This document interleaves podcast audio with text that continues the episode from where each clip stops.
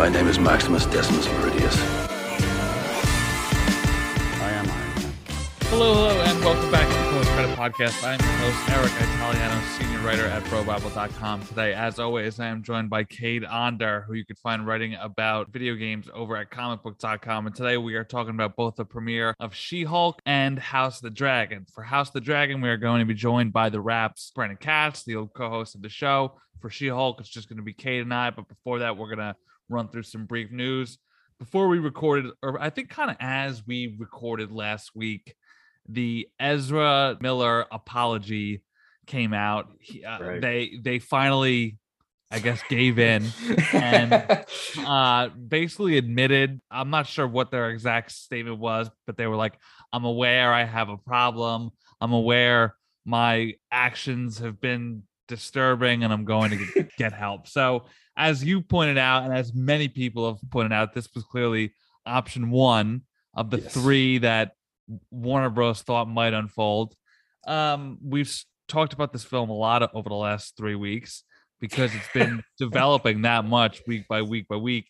I mean, I guess this is the best ending for all involved. I hope they legitimately get help. I hope that Yeah. that help actually helps, and I hope that this means that the film could just move forward. yes. Uh, it felt like it was written by a PR person. Like it, it had the language of a PR person. Uh, so that's it makes me feel is this genuine? I don't know. Are they gonna just like I said last week? I think like put Ezra Miller in a compound and just be like, don't go anywhere, don't talk to anyone. You're here until what is it, June of next year? so Like um Wanda in Civil yes, War. exactly, exactly. Um, this is for your own good, Ezra.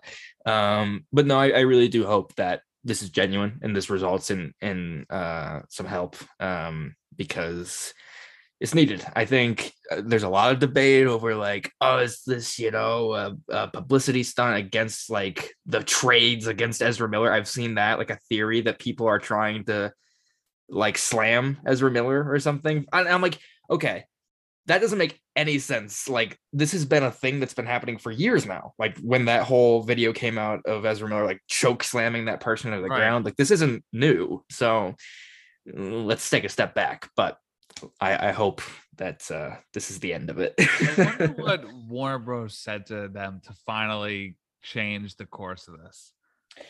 Like You would something think- must have been the turning point, you know?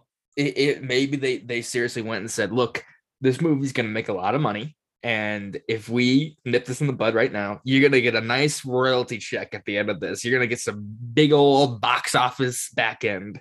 Um, otherwise, like, because they're not, I don't think they're bringing Ezra Miller back, regardless of what happens. Like, I think this is just the end. Uh, so I don't think they're holding a contract over Ezra's head. Um, but you're you're totally right. It's it's like what were the conversations? How long were those conversations happening? Um Yeah. it's it's all very interesting. And I wonder if like over the next eight to ten months until the film comes out, if they are going to reshoot some kind of post credit scene that begins the recasting process in the film Sure. itself. yeah, uh, there uh Ezra Miller went back over the summer to film new scenes for the movie and was involved in other other stuff. So All right, let's move on to the first brief, brief, brief look at The Last of Us. Cade, you're the gamer Yeah. among us. Any thoughts here? I mean, it is exactly what you would hope this looks like. It is like picture for picture the game. Like Uh-huh. there's a line, like the one line I think you hear in the, the trailer from Joel is a line that one of the most iconic lines from the game. Like you have you don't know what loss is. It's a big moment in the game. Have you- have you played it? Yeah, I have. I have. Yeah. Um Both. Both games. good. Yeah. Uh so big moment. You see some glimpses of the prologue. If you've never played the game, I'm not going to tell you what happens, but uh, that's a big, big, big moment in the in the first game that really sets the stage. Seems like that's going to happen again. Uh, Nick Offerman as Bill, who's like this doomsday prepper guy that is like taken over this entire town and booby trapped it. Um, it looks amazing, and it, again, 30 seconds, but I'm like in. I don't need to see anything else. Like if they just show this until next year, that's all I need. I think that this will be their next massive big hit. Yeah, I mean they they saved it for the end of their little sizzle reel of like and the world premiere of The Right. Last of Us. Like that they made a moments out of it, which is shows how much they're, they're, investing. they're definitely it's definitely a financial bet for them. I read that Pascal is getting six hundred thousand dollars per show, which is I think the most on TV right now. So Probably, yeah. they obviously see both him and the property as a worthy investment. Yeah. Uh, Ryan Gosling to team up with Margot Robbie again in Warner Bros. Ocean Eleven prequel. Gosling pulling the Jake Gyllenhaal route of like doing super kind of art driven indie shit for a year, and now they're just going balls to the wall IP I love it. paycheck moves. Which yeah, I really you know I can't hate on that. He has kids to feed, he's got a family now. He's about forty, so that's kind of like the prime age for this stuff. I mean, I this tells me one of two things that he's just taking the bag any which way that he can get it, which Sure. I'm sure is fine, or that the experience working on Barbie was fantastic and he's like, fuck it, let's run it back and make a bunch of money together. Yeah, I I I think he's good in everything. Even if he is ca- cashing in a bag, like he's good. So like I he's very charming. I like that. And the Oceans franchise is one of my favorite series. So And his whole shtick matches up perfectly Oh, with totally. this tone tone of the franchise. yeah, if they rebooted Oceans properly and like just did Oceans Eleven again, he would be Brad Pitt or Clooney even. Like he Yeah. totally slides right in. Yeah. Um, Glass Onion, a Knives Out story, I think it is. Uh, to hit Mm-hmm. Netflix on December 23rd. The rehearsal renewed for season two at HBO. What a fucking wild experience that show So was. Good. I, I gotta be honest, I enjoyed it more when there were other when like it was actually the rehearsals, like when he did the bar one and Same. when he did uh the one in the the canes, but like but it's just like I'm I tweeted too, like the like the draw of the show is not the concept, it's just watching Fielder. Just Yeah. like watching him interact and like what how his brain works. He is just I mean that ending of him like diabolically being like, No, I'm your dad while dressed fully as a woman is Yeah. like such a deep level of layered comedy, but to, to the extent where it's almost disturbing, but only Yes. Nathan Fielder could achieve that. yeah. Uh, if I don't know if have you seen Nathan for you? Yeah. uh, if if you haven't out there, listeners, go watch Nathan for you, absolutely, and then watch the rehearsal. It is like a a semi sequel to that. It's Yeah. He is the best out there. Like there is no one making television like him, and we are blessed to be living in this this era. I will say this is less laugh out loud funny than Nathan for you. Sure. Yes. This is like this is it wades into such absurdity that it's equal parts like serious and Yeah. disturbing. Like, dude, the, the the scenes with him as a full grown adult playing his young son were like horrifying. Yeah, And but then it cuts to that same adult outside smoking, and it's That's laugh out loud. funniest funny. thing. Like, it's so fucking jarring, dude. yes, And it's just like the way, like just to have that sort of mindset and that level of like his ability to sort of formulate plans, like over complicated plans for simple tasks and simple problems, and just mining comedy out of that is one of a kind. So absolutely. I don't know what season two is going to be, since clearly at the end of season one, he seemed to come to like a resolution that this sort of fake family thing is not a good idea. So maybe Yeah. this will, so maybe he'll go back to what the original premise of the show seemed to be, Yeah, which was rehearsals for other people, but who knows? All right. And then House of the Dragon racked up the highest viewership of any 2022 Insane. premiere with 2.6 million viewers, I think, live, and then 10 million total. Thrones is back. Yeah. Uh, you uh, you've seen the video of the apartment building. Yeah. crazy. That Yep. is just amazing that this is such a cultural thing. I mean, like, not that this kind of genre is niche at all, but like, it's a it's a lot. You know, like it's bloody. It has a lot of sex. It has a lot of uh, vocab words that if you Right. don't know what what you're getting into, it, it might be easy to get lost. So The learning to- curve is steep. exactly. So to be able to bring in that many people is is really a, a a feat. Truly. Yeah.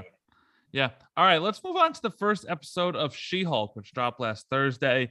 the first of nine episodes. Uh, critics and journalists saw the first four. I think that the premiere is the worst of them all. I thought that this was like abjectly bad. I will say that I think like the She-Hulk, like I think that the actress playing the She-Hulk character is a win. I think that the Mhm. She-Hulk character is interesting in and of itself, but like the entire execution around the whole show seems to it's the MCU trying to be wink and nod to such an extent that they've almost gone too far. Right? To the extent where now they've got Hulk, who's supposed to be the scare, who once upon a time was the object of the we have a Hulk. Like, oh, hey, evil god from outer space. That's cool. But check out this green fucking beast we have. You know what I mean?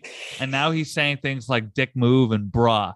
And it's just such a TikTokification, Gen Zification, sort of lowest common denomination of a character that of a character, and as you've pointed out, of now is just a general idea, right? Mhm. So not so not only has Bruce Banner been sort of whittled down into this goofy haha character, but She-Hulk appears to be very much the same thing.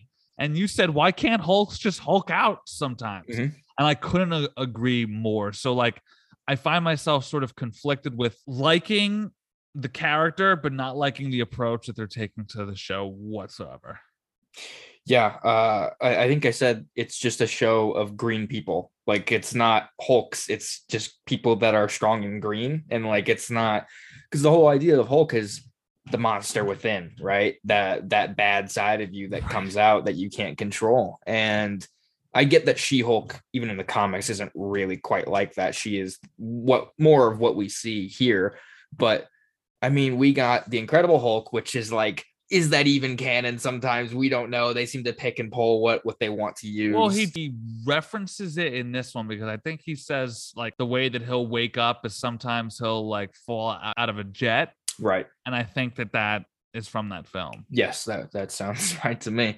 Um, and and there's there's just a lot of stuff that's like so we saw him there. We saw him in, in Avengers one, and then Age of Ultron and Thor. So we have four proper Hulk appearances and like five minutes of it in Infinity War. And ever since then, he's been Smart Hulk. And I just don't find that to be interesting because now you've lost the danger of Hulk. Like his whole thing is this could go wrong at any minute, as we see in like Age of Ultron. Even to such an extent in Endgame, he's embarrassed of old Hulk's Yeah. behavior, which like in turn rubs off on us. And it's like it's making you cringe at the MCU's own content. Yes. It's it's really bizarre. And I was hoping, you know, maybe somewhere along the lines of this show, he does unleash regular Hulk. Maybe there's a reason for that to happen, but it doesn't seem like that will happen. Yeah. Um, uh, but I mean, even uh, towards the beginning of the episode, like obviously in Endgame, his arm is charred and fucked up. And at the start of this episode, he has some device on it that helps him with his arm. And then they get into this car crash, and something happens, and his arm's like he's just like, yeah, my arm's fixed now. It's like, what the fuck? then why did you burn his arm? but that just shows a general sort of lack of i don't want to say attention to detail but lack of concern they know that we don't care at this point and that Yeah. we'll just roll our eyes and move on and one of the big talking points going into the premiere was the cgi which it's like marvel cgi the talking point in general this year has been absolutely exhausting i think it was a little improved from the trailer but still and even hulk himself both she-hulk and normal Hulk, the the uncanny valley uh, of it all, and how they look like sort of legitimate, not so much like CGI characters, but like computer renderings, like n- and not as if they're using the sort of sticky, like as if Sure. they're human beings with those sort of sticky dots on them. They Mm. just looked that they were totally CG created, and I find it like almost off-putting. Yeah, her her in particular is what sticks out. I can like maybe it's because I'm used to regular Hulk and like they've invested the money and assets into creating him so they can kind of use him again. But She Hulk's face is just like sometimes it looks fine, sometimes it's like, ah, why does it look that way? And it's jarring and, and confusing. And um I it makes me interested to see what she will look like in Secret Wars because Ruffalo said she'll she'll probably be in it. So is she gonna look way better in a movie? Absolutely. And like, will it? The film budget. Yeah, Totally. It's it's like what the fuck? And they they talked about in the promotion for this show, which was a big mistake. Uh, we had to cut out scenes with She Hulk and Hulk because uh, we didn't have the budget. And I'm like, why are you making this? Yeah. That's the whole thing. Um, it's it's bizarre everything about it. Um, But the reviews have seemed to be generally positive so far. on the whole show, yeah, I I don't know. I haven't read any specifically, so I don't know what they're saying about the special effects. It looks better than it did in the trailers for sure. Um, but the the one thing that really bothered me was the like the last 30 seconds of this episode when she turns into She-Hulk in the courtroom and fights that random bad guy. Not just CG, the editing was like, the fuck is this? Yeah, it is the most bizarre thing I've I- ever seen. I caught that too, and I found myself thinking, like, is there an element of them going for like the 1960s Batman sort of Yeah. slapsticky, maybe sort of truer to the comic book tone? And if that is the excuse, I guess I'll give them a pass on that one, whether it be the general humor of the show or that sort of villain and the way that she comes in in such a cartoonish Sure. manner, like literally like the fucking Kool-Aid man. it's like the Family Guy skits. yeah it's just all very it just feels cheap Mhm. and, and that is an unbelievable thing to say about an mcu product that features the hulk and has probably been poured tens of millions of dollars into but from its production to sort of its goals it all just feels very cheap and very shallow Yeah. and that to me is the biggest sin of it all i would That- and i've said it on the show a few times I would rather, and I don't know at what point the MCU. Actually, no, I know exactly what point. It's when Disney decided that they were going to make Disney Plus, and they had to put new shows on on it. But I don't know when or where they decided, like, oh, we need to put out more stuff because I don't think anybody was asking for it, and now that they're doing it, I don't think anybody is really enjoying it because I think that the quality has suffered significantly. And if like Wakanda Forever, that looks dope, right? Mhm. I am prepared to be blown away by that. But if that Absolutely. turns out to be bad too, I mean, at what point are we panicking? At Yeah. what point are we genuinely, you know, in panic mode? I fear that the wider populace, it will take until an Avengers movie is bad. I think that's Yeah. where it really starts to crack. I mean, that's a long time. We still have two years until that happens. Uh, wait, two, three, right? Two, two and a half, three. Two and a half. Okay. Um, so I hope it's not that long, and I hope we're not sticking with shitty movies and projects for that long, but it's not out of the realm of possibility. Uh, uh, Guardians looks cool uh, and, and stuff like that, but um, it, you can you can only have so many misses like so consecutively that before people start to go, okay, are the good movies the outlier, not the Right. bad ones, and yeah. that's where it becomes a problem. All right, Cade, do you have any further thoughts here? Do, do you want to talk about the the clip that's been going around on Twitter of her talking to Hulk about being a woman? I don't even know which one that was. What It's uh it's the one where she's saying how she can control her anger better because Uh-huh. she deals with that stuff all the time. uh-huh. Uh Oh, I'm sure that's yeah. Oh yeah, Yeah. okay. I I I don't I like the premise of it. I, I have no problem with the premise of that scene. It is the way it is written to be clipped out. It feels like they wrote that like we're gonna clip this out and we're gonna send it around, and it doesn't feel Natural. well. Yeah, it feels very weird. And I think the better way to execute that scene is to show her dealing with all of that. She, we see a glimpse of it at the beginning, but to show her dealing with all of that rather than explaining it because you have people on Twitter now saying, I never realized women went through stuff like this. It's like took fucking the MCU, Kevin Feige to come be like, women have problems. and it's like- No, man, like this, this is this is weird. I, I think it'd be way better to organically show. I think it would have pissed a lot less people off. I don't agree with how angry those people are. I think they're over dramatic, but I think there was a better way of handling that. And I hope the rest of the series uh uses those elements in a in a more natural and organic way. I will say I do think that of the four I've seen, the first one is the worst, and that Okay. it does improve from here. But I, the way that they've sort of nerfed the Hulk down, and then the way that they've expand that to general Hulk characterization, and then I feel like that sort of infects the whole show. Whereas the Hulk feels like a cheap laugh character, this feels like a cheap laugh show. Yeah. Um, all right, let's take a quick break. When we come back, we'll be discussing the premiere of House of the Dragon. All right, and we are back to talk about the series premiere, the season one premiere, the pilot, whatever you want to call it, of House of the Dragon, the Game of Thrones prequel that has been three years in the making, one of many Game of Thrones spin-off projects in the work at HBO. I think the last I checked, they've got about seven or eight. Joining us today, I'm, I'm dead ass. I think That's there's a lot of yeah, I know it's nuts. Uh, that may now change though with the whole Warner Bros. merger, but right.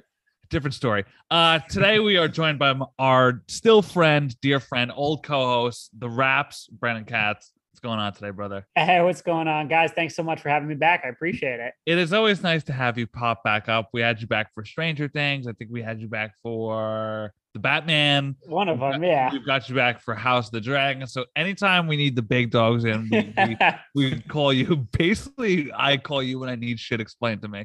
And, uh, you, you, and you come, you call for any of the big IP. I'm gonna come running.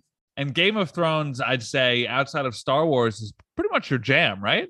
Yeah, I'm a big, big Thrones guy. You know, I, I was the the nerd who read all the books before there even was a TV show, and then lorded that knowledge over all my friends. Although I did try to get all of them into the books as many as I could, so we could be obnoxious to other people outward. So that was fun. And now, is this series based on any of the proper main novels? So this is based on Fire and Blood, which George R. R. Martin wrote. But Fire and Blood is essentially, essentially an in-universe textbook Okay, of like, hey, this is the history of the Targaryens. gotcha. And and Martin even, which I think is interesting, he even acknowledges that the textbook is written from a perspective that you don't know whether to trust completely or not, which uh, adds a little wrinkle into That's it. And cool. I'm sure House of the Dragon might play with that. And then just to add further context, Cade has not yet seen Game of Thrones at all, but he is. Dude, I remember we talked about this last time. Like, how have you still not seen Game of I've Thrones? I've seen I've I saw like five episodes a long time ago. Yeah. But I, I don't remember. I remember some incest. I remember a child being pushed out a window. Yeah, I mean that Uh, those are the broad strokes, but like as, Simple, as someone who's simpler in, times. yeah, but as someone who's in like the franchise entertainment space, Yeah. Give it a shot for your own enjoyment. I know, I know. I- I I I keep saying I'll do it one day. I do kind of see Cade's point of it being like extremely daunting. You know It's what a I mean? I mean, Game of Thrones was tough to get into at the time, let alone when you're years, years and years behind. All right, so let's dive Yeah. into Kate. Uh, what be? I'm just saying, like, yeah, but like, come on, No, just I give, know, give I it a shot. Dude, I know that's not very is- analytical or eloquent, but you know, come on. Uh, all right, so It's let's dive completely into the quick synopsis of episode one. I'm just warning you now.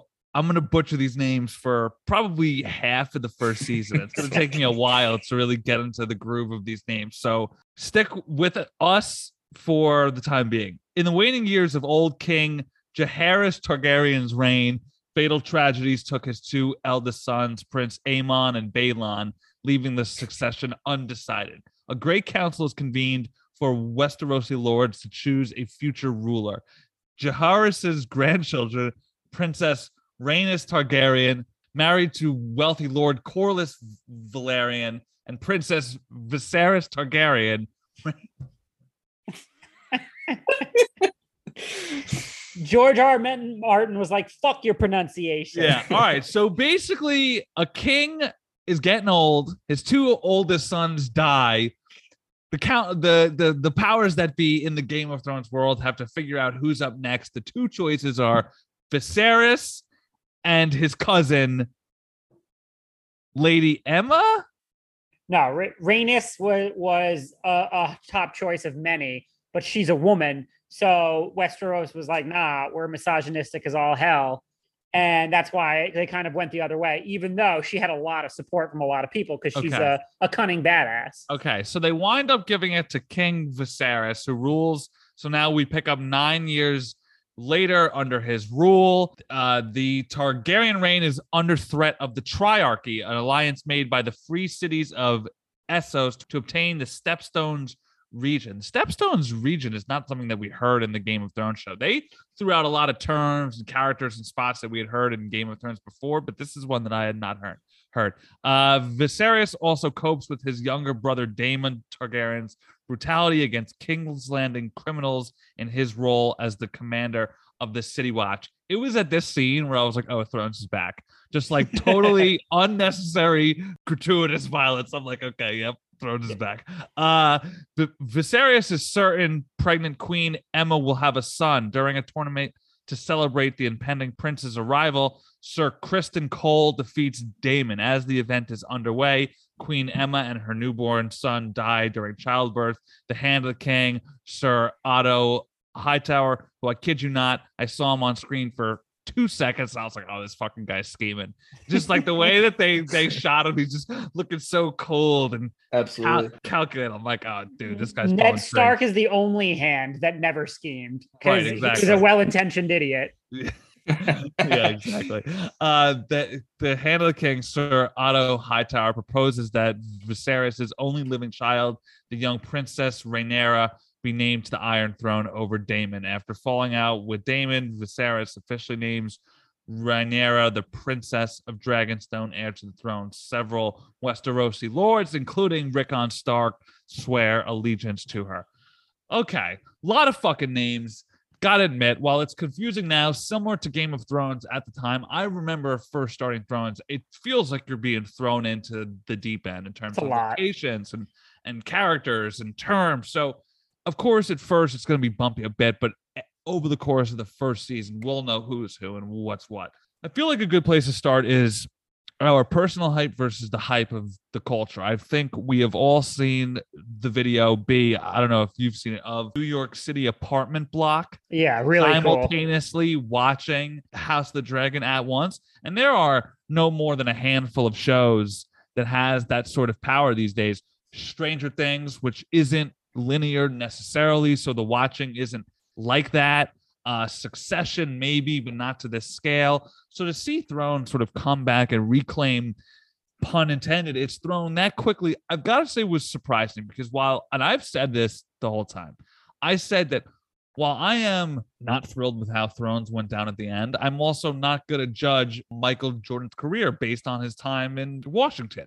So I was looking forward to this show just as much as I was Game of Thrones at any point. In fact, I was almost more excited because not only do they know what Thrones did well, they know what it didn't do well. And they're like, all right, let's not fuck this up again. But I was surprised to see how many people, after years of being like, fuck George, George R. Martin, and fuck HBO, and fuck Thrones, to see how big of an ordeal it was. Uh, am I alone in that? What did you guys think about the initial reception and sort of hype around the show versus your own personal hype for it? Well, you know, I, I think you make a lot of good points because the film Twitter bubble loves to dig their heels in on a particular point and never relinquish that point. And that was the case with Thrones. And I'm always someone who who can be angry about X, Y, and Z, but the ending doesn't erase the journey. You know, Lost is still one of my all-time favorite shows and considered one of the best shows of all time because the first four, four and a half seasons were pretty stellar, and the last season and a half was was terrible. It doesn't erase it. So I think people need to judge a show on its own merits and not the ties that it may have because you know from a personal standpoint conceptually they announce that they are moving forward they've greenlit a show about the targaryen civil war basically. And i'm like fuck yeah that's awesome. I love that. I'm a thrones fan who knows like the history. That's really cool. And even as a thrones fan who- doesn't know the history i feel like there's a, a pretty epic appeal in that then they released the first trailer. I'm like you know what? That looks pretty damn compelling. That looks like blockbuster action mixed with really really intriguing kind of court politics. The one of the reasons we love we fell in love with thrones early on. Then they released another trailer and so on and so forth. So i think every piece of evidence suggested that there was quality here and a commitment to doing things the right way. Cade, then for you as somebody who I felt like I almost not had to force you to watch a show, but like if you didn't co-host this podcast, would you watch the show? Um, I don't know. There was a lot of hype yesterday that kind of made me more excited to watch it, especially because I know a lot of people who are really big into Thrones, but really fucking hated what they did at the end. Um, also, I'm I'm glad I'm not the only one who was lost with all the vocab words. I thought I needed a glossary to keep up with what the hell was going on, but That's just I- like a Thrones thing. Okay, It's a lot, that's yeah. that's good to know. Um, this is I, I I really enjoyed this. Uh when you take out all those bits and pieces and just get to the meat of it, it is so cool of a guy. I mean, are we spoiling things? Spoiler warning, spoiler warning, spoiler warning. Yes. a guy decides to kill his wife to have a baby, to have an heir to a throne, and then the baby fucking dies too. Like that's that's some heavy hardcore shit to throw in your first episode, and I respect the hell out of it. And I love that this world is layered because I think Star Wars was like this at one point where there was a lot of politics and people didn't really always love that, but I thought that added layers to that world and it has since gone away from that to the point where it feels a little hollow. It's just kind of like every now and then there's a person running around chasing someone, killing someone, and like that's that's it. But there you don't get the sense of what the world at large in Star Wars is anymore. Um, but this is like here are all these little kingdoms and and politics, and there's some competition for this throne, and uh this desire to have a man in that role and then having to settle for a woman um, and her having to rise to that task, I think all of that is very cool, and I'm very Yo. excited to see where that goes. Yo, if you think that's cool, you should check out this show called Game of Thrones. I probably will now. Um, all right, so let's talk about the casting next. I I'm curious if this is just like a result of me being quote unquote in the business, but do you find this? Oh, okay. All right, then this kind of nulls my point because I was somewhat distracted by the cast. These are a bunch of names that I know just off the top of my head. We have Matt Smith, Paddy Considine, Rhys Ifans, and uh, the still unseen Olivia Cooke. Those are four people that I've heard of and seen and whose work that I've liked. So I was curious if they like intentionally cast bigger names this time around because Thrones is more of established IP. But B, you're saying that most people uh, just yeah, don't. wholeheartedly the general audience. Like I love it that, that we're in on this industry. We're covering it all the time. So these are like, oh, that person's talented, that person's talented. But the general audience has no clue who most of these people are. And, and in a very unscientific, informal poll of my social group, the absolute closest 16 people could come to naming a cast member was that Doctor Who dude.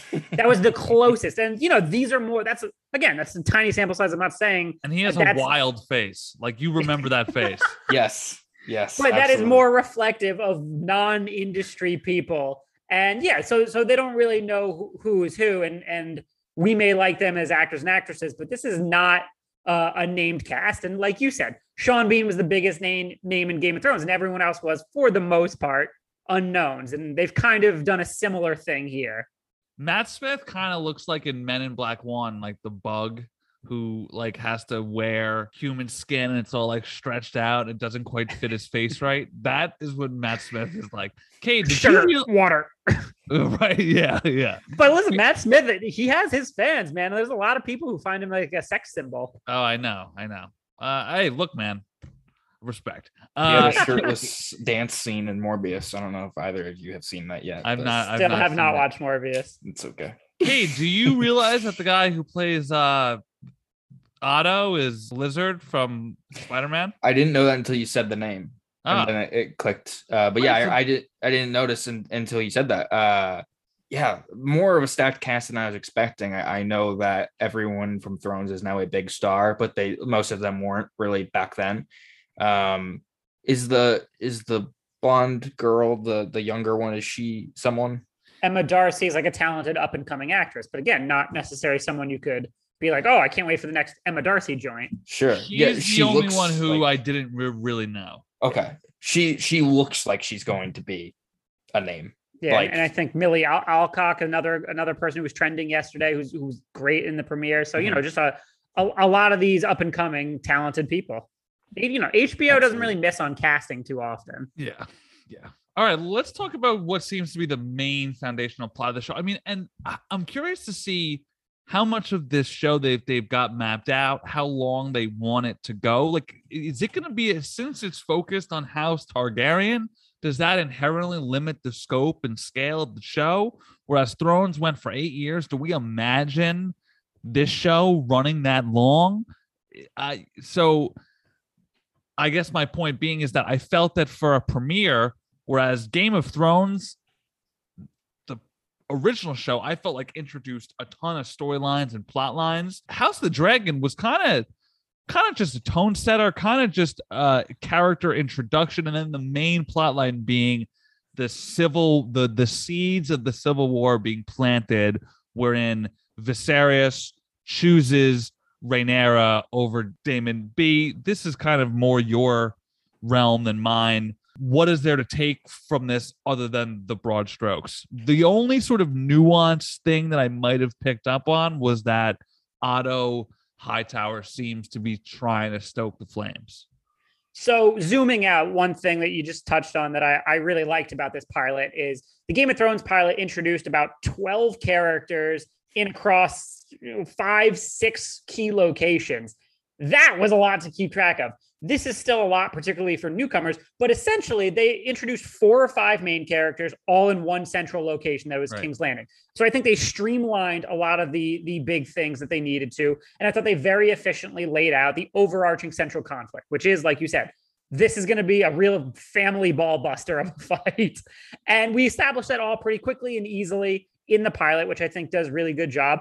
I'm going to assume, based on the actors cast, and, and since we know that there's going to be multiple versions, there's going to be time jumps in this show that are hmm. going to help kind of expedite some of the story, some of the progress, and you know, remember we got 200 years between this and Game of Thrones. So they are going to want to speed things up a little bit. Having said all that, they definitely envision this as a multi-season show. I don't know if they're necessarily planning for 8 seasons or if the story can support that given kind of where they want to go with it and, and getting towards the rest of uh, the Civil War but they certainly see this as a as a multi-season show. You don't spend nearly 200 million dollars on a first season if you don't have, you know, Fuck. broader plans. hey, did you find yourself intrigued by the broad plot? Because I feel like having watched Game of Thrones, fans of the show understand the context of the Targaryens and what they were and what they became. Whereas, uh, do you have the knowledge of sort of their aura and their legend and their myth and sort of what makes this story intriguing in the first place? You know? Oh my god. Uh, what, Brandon?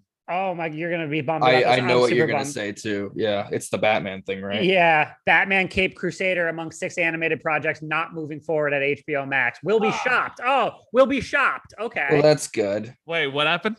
We'll be shopped. I didn't see that part. Okay, so we could sell it, it, somewhere. Yeah, I know that's fucking Zaslav. That's that's a topic Insane. for another day. Sorry, yeah, I didn't mean to disrupt the flow. I just saw it and I was like, no, no I saw your I, face. I, saw I was like, like oh, 20 minutes some... ago, and I was like, I don't want to break the conversation by this bad, bad, news, but no, no my no, bad. I'm that, glad you said it. That's what the Slack, the Slack, my stupid Slack notification was. That's why I was I'm glad. I'm glad you said it. All right, Cade. So go ahead. Did you find yourself intrigued by sort of the plot that this was laying down, or? Yes, I I I have general ideas of like the Targaryen stuff. Like I know the dragons are a very big deal in Game of Thrones proper, and uh her role towards the end of the show. I know she dies at the hands of Jon Snow, and there's some stuff going on there. I don't know all the specifics, but um, I know they're a very powerful family. I don't. Is the throne like master of the universe like i am the all-powerful being in this world? Is that what the whole thing is?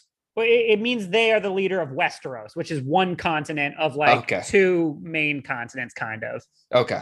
Although so it's, it's, it's bigger deal. than that but that's a yeah it's a simplified version. Um okay.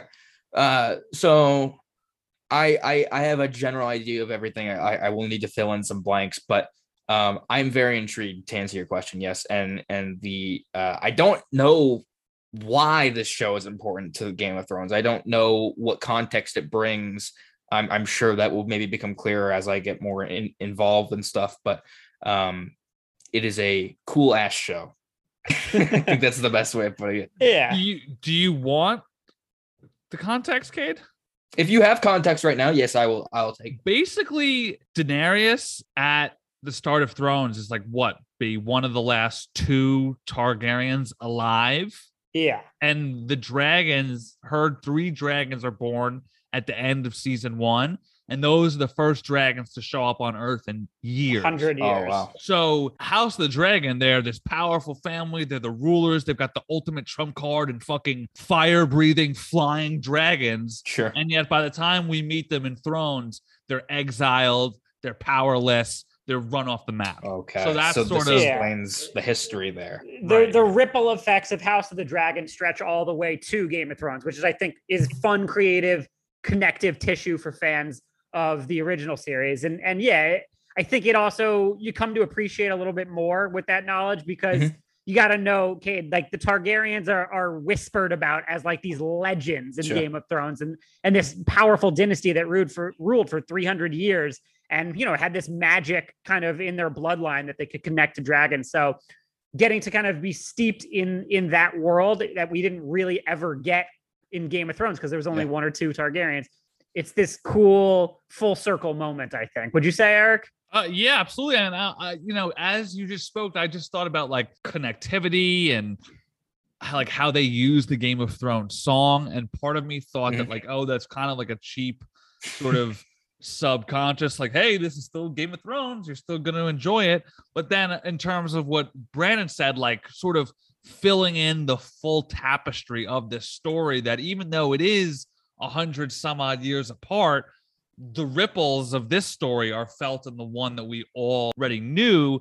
Speaking of sort of the connective tissue between these two stories and time frames and sort of the recontextualization of the Targaryen reign, I think outside of um the introduction of the characters and sort of the laying of the foundation of the Civil War, one of the few major plot points out of the pilot was seemed to be the Targaryens' knowledge of and proactive defending against the Long Night and White Walkers, which is not something we saw in Game of Thrones at all. Not not only did Daenerys herself never hear of this stuff until Jon Snow tells her in like season seven or eight, but the world in general is sort of unaware and uh dismissive of the idea of a long night at all. So to see the Targaryens now repainted as sort of these pseudo protectors of the realms, like almost like a like like a like a secret society type. We do this in the shadows for the good of the people, and this is our cross to bear, and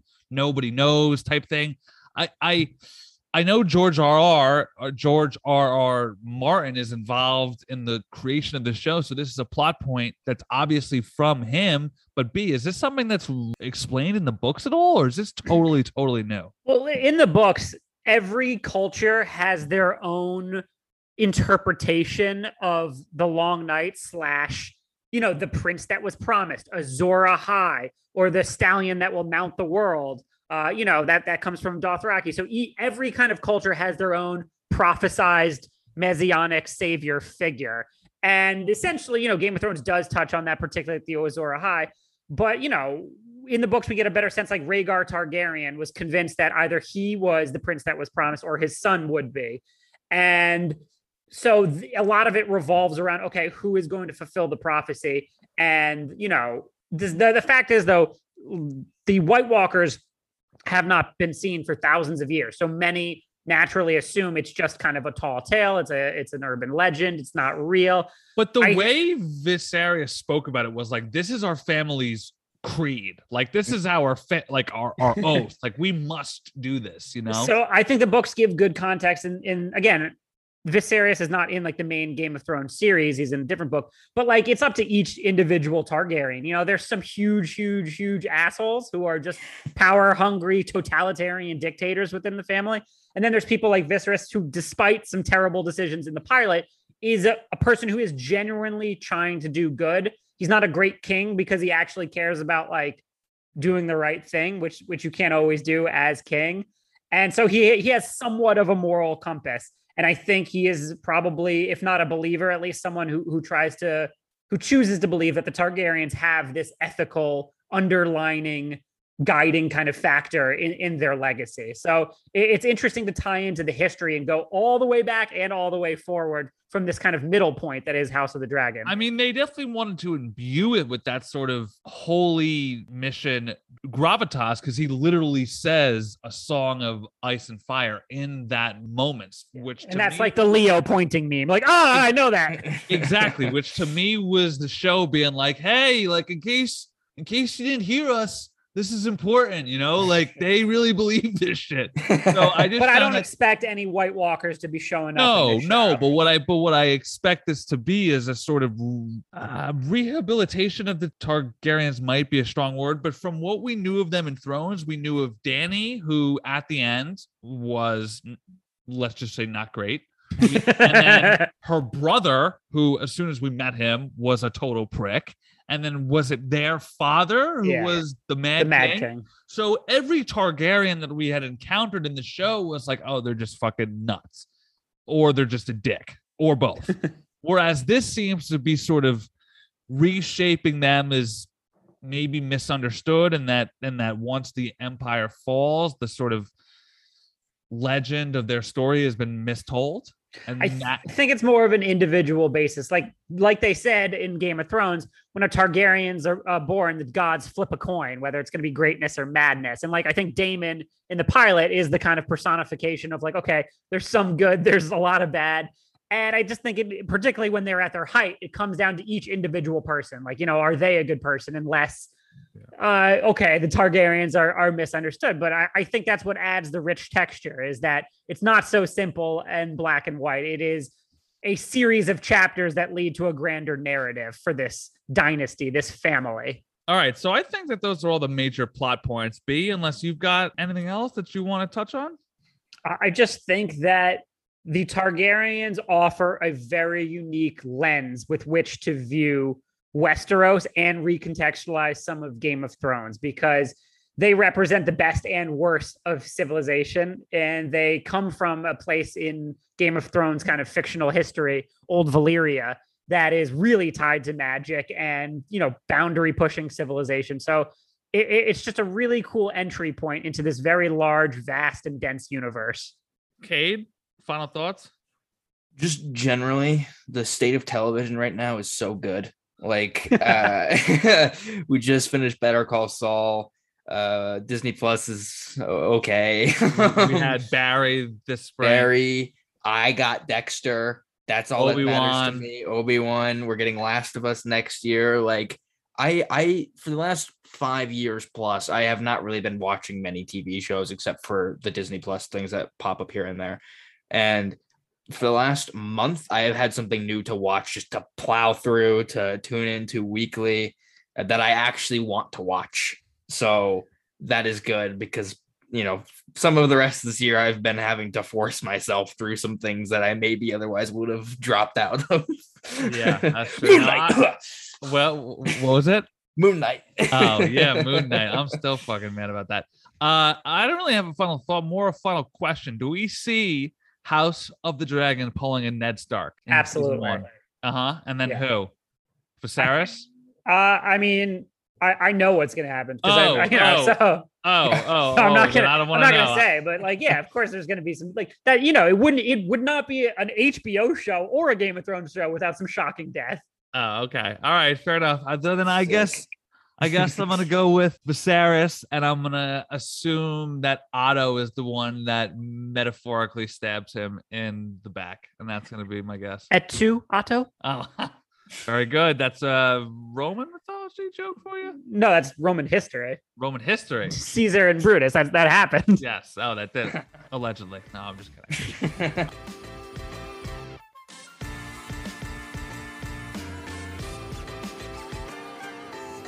Hey y'all, it is Eric with just a quick programming note. My interview with John Hamburg, the director of Along Came Polly, I Love You Man, and the new Netflix film Me Time, which stars Kevin Hart and Mark Wahlberg, got back to me a bit sooner than I expected. So we will be attaching that interview to this podcast episode, and that will be starting now. Folks, today I am joined by John Hamburg, writer of films such as Meet the Parents and Zoolander, and director of films such as Along Came Polly, I Love You Man, and his new film Me Time, which hits Netflix on August 26th. Thank you for joining me today, John. Thanks so much for having me. Happy to be here. So I want to start with sort of, I mean, I looked through the work that you've done. I mean, you've been in the comedy game basically my whole life. I'm 29. So, and your films have come out at interesting times throughout my sort of lifetime. Along Came Polly came out when I was 11, and my family and I could probably quote that entire film. And then I Love You Man came out when I was 16, and my friends and I could probably quote that entire film. But now comedy is in a very different place. So I kind of want to start there. What's the most challenging aspect of getting a comedy film made, whether it be on the studio side or on the public reception side, i.e., sort of the social climate. Because I, I I looked up, I Love You Man made almost a hundred million dollars. Along Came Polly made about 175. No offense to you, in comedy in general, that would never happen today. So I'm curious what the biggest challenge is on your end. Yeah, good, great question. I mean, I, something I think about all the time because comedy is my that's how I make a living. Um, you know, I think first of all, there there has been a challenge getting people to go to movie theaters to see comedy. So I think people go that oh, I can just see that at home. You know, I'm going to go see a Marvel movie or take my family to an animated movie in the theater, but comedy, I'll just wait. So that made you know the normal studios uh, more reluctant to take a chance on comedy. So thus streamers came in because I think streamers go audiences like these movies just as much as they always did. They just may not want to go to a movie theater to see them. So for me, you know, I'm not just saying this because Netflix you know financed this movie, but like it's been uh, a very positive effect having these streamers come in and go we still believe in comedy and believe in these kind of movies that would have gotten made 10 15 years ago by the studios and we're going to step in and, and start to make those movies. Um, you know so i think that's one factor. The next factor is um, the climate has changed and there's you know comedy does want to live on the edge and push buttons and my comedy's never been political uh, it's more even though they're r rated at times it's it's gentler i would say like there's the people are kind for the most part. Um, they're just sort of awkward people trying to make it through the world. So I don't take on that many um, social issues, but I do think you have to be aware of the climate we're living in, which has changed and you know changed for the better in my mind in many ways. Well, you actually touched on something that I was going to touch on later, but I'll jump to that now. This film has a joke both about body shaming and getting a sex change. And while they're painted in sort of a progressive accepting light, they're jokes nonetheless. Is that you trying to be inclusive, trying to push boundaries, or both, or neither? Sort of what is your thinking behind those jokes? Um, yeah, you know, I'm just trying to uh, write as real as I can. And I think people talk about these kind of things and i don't i really aim not to talk about them or write about them in, in a way that's insensitive at all i think um, you know one of the maybe the body shaming joke might have been an improv from the actor. Mm-hmm. Um, and you know, um, you know, I think that you just want to be reflective of the culture and sensitive to it, and uh, so that's what I aim to do. I, you know, certainly if we thought it was, I, I never want to be offensive to anybody, um, but I I think that doesn't mean you can't say the words body shame. You know, the character. Uh, I think I will because I I just put myself in your shoes and I would just imagine the feeling of like egg like walking on eggshells that any uh, uh, around anything that could be like headline grabbing. So I know considering how long you've been doing this that there's intentional thought there and it didn't just wind up in the film. No, you you you think about it and you just aim to to anything you do in I do in this movie aim to be sensitive and thoughtful and right. um, yeah. even though we're making a comedy, we want to make people laugh, but I never want to make people laugh at someone else's expense. For sure. And for those who have not seen the film, the sex change joke comes in a scene where Kevin Hart is explaining to his young daughter that it's totally an okay thing, kind of. Yeah, it, it, I think he's a dad trying, you know, the daughter asks if she has uh, a penis. Right, exactly. he's, he's a dad trying to give as this most sensitive answer he can and uh, that I think there's a lot of conversations like that happening in a in a lot of households sure. across the world. Absolutely. Uh, so I noticed while I watched your film that relationships between adult men seems to be a theme that you sort of harp on a lot. And as someone on the verge of turning 30, the last few years, especially COVID and my age, I have certainly felt my friend circle shrinking. Where 10 years ago, I had three or four guys that I could name as my best buddies. And now keeping in touch is a real chore. Why is that something that you so often focus on? Uh, whether it be in Along Came Polly and his friendship with this sort of childish but loyal friend, or I Love You Man, which is the construct of this entire film, or this as well. Why is that something that you're so interested in? Um, you probably have to talk to my therapist to find out what is going on because I, you know, it's I don't know exactly. It's an area that that fascinates me. You know, I would see it with my late father, who really did not have close male friends. All the friends were through my mom. And late in life, he actually made kind of a very close friend. And that sort of inspired I Love You Man. Um, you know, along came Polly, it was like everybody's got that kind of person who they grew up with who's just eh, they're stuck with them for life but they they give them terrible advice and may you know make some horrible choices and i was trying to reflect that and with this movie with me time i was trying to reflect kind of what you're talking about turning 30 like the idea that we take different we, we make different choices in life and those choices can often drive friendships apart. One person chooses to get married or commit to another person and start a family another person is single makes you know is free seven days a week can go out at 10 o'clock at night can go out you know can take a five day boondoggle somewhere. So i just thought that i have friends like that or family like that that have made different choices from my own and i thought that was interesting because it is challenging to stay in touch and also i would think oh that that person who's single and leads this crazy life would never want to hang out with me because they would think it's boring. And really, on the other side, they're like, John never calls me because he doesn't want to spend time with me. So I, I wanted to reflect that in, in the story.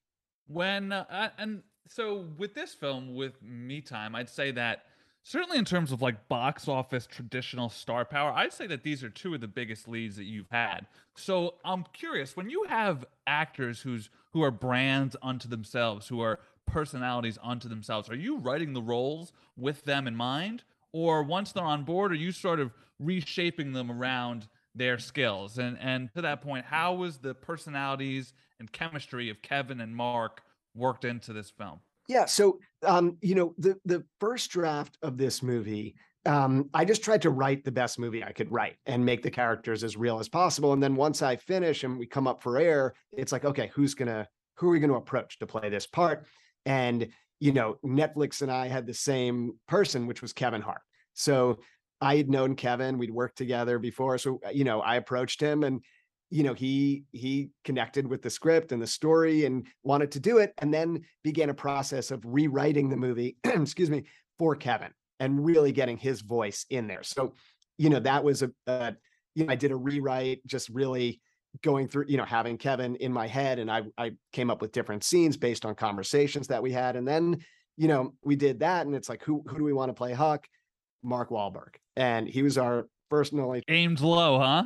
I mean, yeah, right. Uh, let's go for uh, one of the great stars, basically in movie history. Both of them. I mean, they're yeah, massive. Absolutely. Yeah, yeah, yeah. And Mark clicked with it. You know, I think the character felt like related to things he had done, but not exactly what he had done. I think he connected with kind of the heart. I'm not making a pun about Kevin, but the heart that Huck has that he does these misguided things and pushes Kevin's character to do stupid things, but it all comes from a good place. And I think Mark is such a decent, big hearted human that he clicked with that. You know, so that was the genesis. And then the two of them, their chemistry, they was incredible. I mean, sometimes you really have to work for it when you sort of put two icons, movie stars together.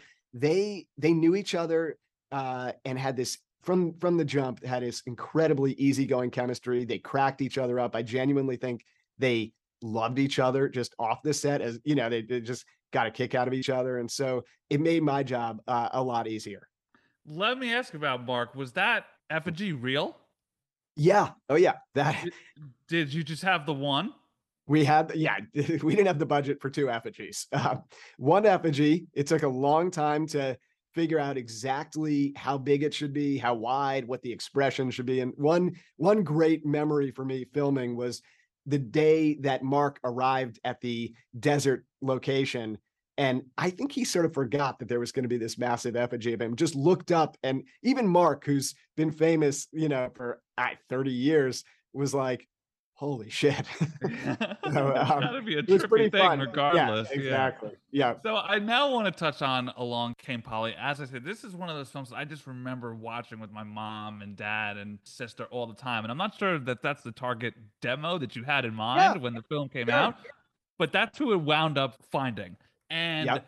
it's tough to talk about that film without talking about the late, great Philip Seymour Hoffman, especially since as an 11 year old, that movie was my first introduction to him. So I assumed okay. that he was a comedic actor. Only yeah, like yeah. 10 years later did I realize, oh, he was one of his generation's greats. So I'm curious, yeah. how did that casting come to be? Because you sort of landed him, I think, right on the cusp of his Academy Award nomination for Capote and sort of the general consensus of, oh, this guy's like one of the best. Yeah, he so I had known Phil a little bit because I was based in New York at the time, as was he. And he had auditioned for my first movie, this little uh, indie kind of cult movie called Safe Men. And I didn't cast him. Um, it had a great has a great cast: Sam Rockwell, Steve Zahn, Mark Ruffalo, Paul Giamatti, and others. But um, but I he made a quite an impression on me, and we would kind of cross paths. We had some mutual friends, and then he started to do more and more work. He hadn't blown up to become like the icon yet, but I just knew I wanted somebody who was a great actor for that part, not necessarily a comedic star. And I just felt he had it in him to to deliver this performance. I thought the character was so funny that if Phil just played it with all of his acting ability, it would be explosive. And you know, thankfully he said yes and it was very interesting i mean he's he did so many incredible movies but he told me you know a lot of times walking down the streets people would shout out let it rain or things like that from along came polly and i think it tortured him for a while but then he became at peace with it. He, he actually told me that uh, you know uh, you know maybe 10 years after the movie well, because i found that both in this film and i love you man like they are there are phrases in those films that are still culturally relevant today. All all of the nonsense that Paul Rudd says and I love you man, I still hear those jokes to this day and of course like the basketball scenes. So yeah. when you were when you made Along Came Polly cuz I'm sure a lot of that was Im- improv, right? The stuff that he's saying as he shoots or mm-hmm actually that movie has a lot less improv than my future movies oh okay okay my, so you know than the movies that came after that point still being were there any moments where you watched him work where you just remember sitting there and being taken aback and thinking holy shit man like what an actor oh oh absolutely no no he he really found the character during that during filming that basketball scene and yes, it, it, written in the script is "Let It Rain" and "White Chocolate" and stuff like that. But he for sure added stuff. But in that scene, I think he fully committed so much physically, emotionally, and I felt, yeah, I, I 100% felt like I am watching one of the greats, and of course Ben Stiller as well. So I felt like I was watching two you know two of the best i think to ever do this um and you know you just feel so grateful as a filmmaker to be there i was in my earliest 30s when i made that movie and i just would pinch myself going i i you know kind of can't believe i'm here witnessing this i was gonna say he's doing more drama but careful man ben is gonna come to take your job directing too well, he is such an amazing director. I mean, I knew that from you know Reality Bites and Zoolander, which we worked on together. Um, but Cable Guy is his as well, right? Cable Guy, yeah. As yeah. a kid, I remember, even though that that was darker, Jim Carrey was like my guy, and I even yeah. liked that one. Yeah, know? that was great. No, he, but people forget Ben as a comic actor. It, to me is as as good as anybody yep. who's ever done it. Oh yeah, back, back in back yeah. in my childhood, he was one of the guys. Absolutely. Yeah. So uh, now I want to move up a bit to "I love you, man." Were those phrases scripted? They don't even seem scriptable. They're not even human words. I, have got I've got totes, magotes, Jobin, later's on the Menjay, City Slicker. and slapping the bass. And so I'm just curious about the process of how those lines came to be because there's so it's such abstract comedy that by the time it gets to me, it's been written and acted and edited. And Sure. so it feels like a fully formed product, but in in the abstract, it's so absurd that I'm just curious of how they came, how Paul or you or the writers came up with it, and how you decide that that's funny or not. Yeah, I mean, so I was a writer, so it's just you know, I wrote some of it. Uh, for sure, some of those phrases uh, were in the script, and many others were Paul just improvising. And he he's one of the greatest uh, improvisers uh, uh, of all time, a hundred percent. And he just felt so connected to that character, and he and I were so connected during the making of that movie that um, you know, he just ran with it and and these crazy ridiculous phrases there might have been one line in the script you know there was a slap of the bass line in the script that was definitely but he took that one line and turned it into a symphony. And uh you know and then we you know we just added all these slap of the bass moments and then uh, we thought that could be something. We actually filmed that first slap of the bass scene the first week of production Mm. and we thought it was something. And uh so then I sort of stuck it into every subsequent scene, knowing that in the editing room we might want to pick and choose, uh, you know, because we thought we were onto some comedy gold there. So it's a combination. That movie has more improv than Along Came Polly does, um, and you know, but it's also the nature of Paul's character in that he can't, he almost can't speak the English language when he's with another man. You you put him with uh, a, a woman, and he's he's great, but with Which men, most men would kill for that. You know what I mean? he's the opposite and i think that's why one of the reasons maybe why that movie connected with people you know And just real quick there, let me just, which I'm sure you're well aware of, but let me just list off the supporting cast J.K. Simmons, Rashida Jones, Andy Samberg, Nick Kroll, Jon Favreau, Thomas Lennon, and even guys like Rob Huebel and Matt Walsh. My question for you is how? No i mean it, it was it i guess they you know a movie it's easier to get people for a movie than a t- say a tv series because their commitment is not that long.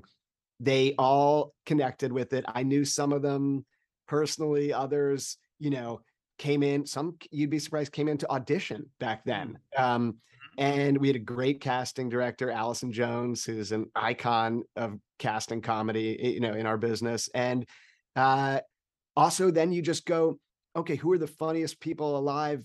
Tom lennon is a good buddy of mine and it was like he had actually come in and read for another part and i was like i don't think he's right for that part but i but he could be good for the role of doug. And so you know you just it's part of a director's job to kind of get the funniest best people you can. That's same with me time. You know we have this great supporting cast and we try to just populate it with the funniest humans out there Yeah. Well, congrats on the new film and all the work that you've done in comedy for what the last 25 years, which is close to my whole lifetime. Keep carrying the torch for the genre because there's not much of you left out there. you're Thank making you, me John. feel like a dinosaur but i'll take it Thank you, John. thanks man Good time, man. Cheers. appreciate you thank you so much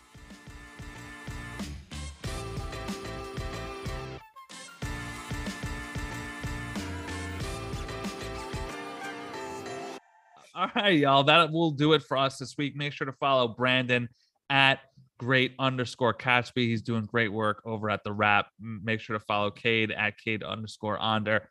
Follow me at Eric Italiano. Follow the podcast at Postgrad Pod. Join us again next week where we will be discussing House of the Dragon and She Hulk episode two. I also have an interview with John Hamburg, the director of films such as Along Came Polly, I Love You Man, and the new Netflix film Me Time.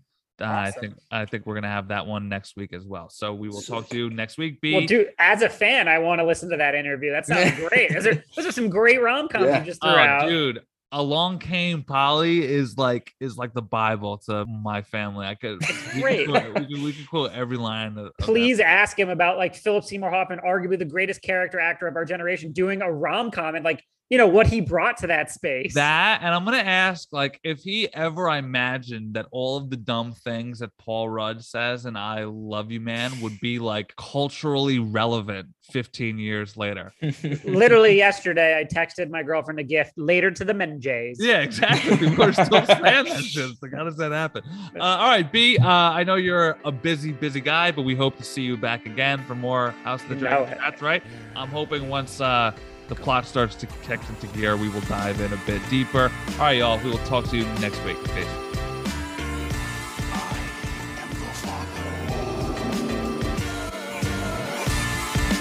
I'm gonna make him an offer, Captain.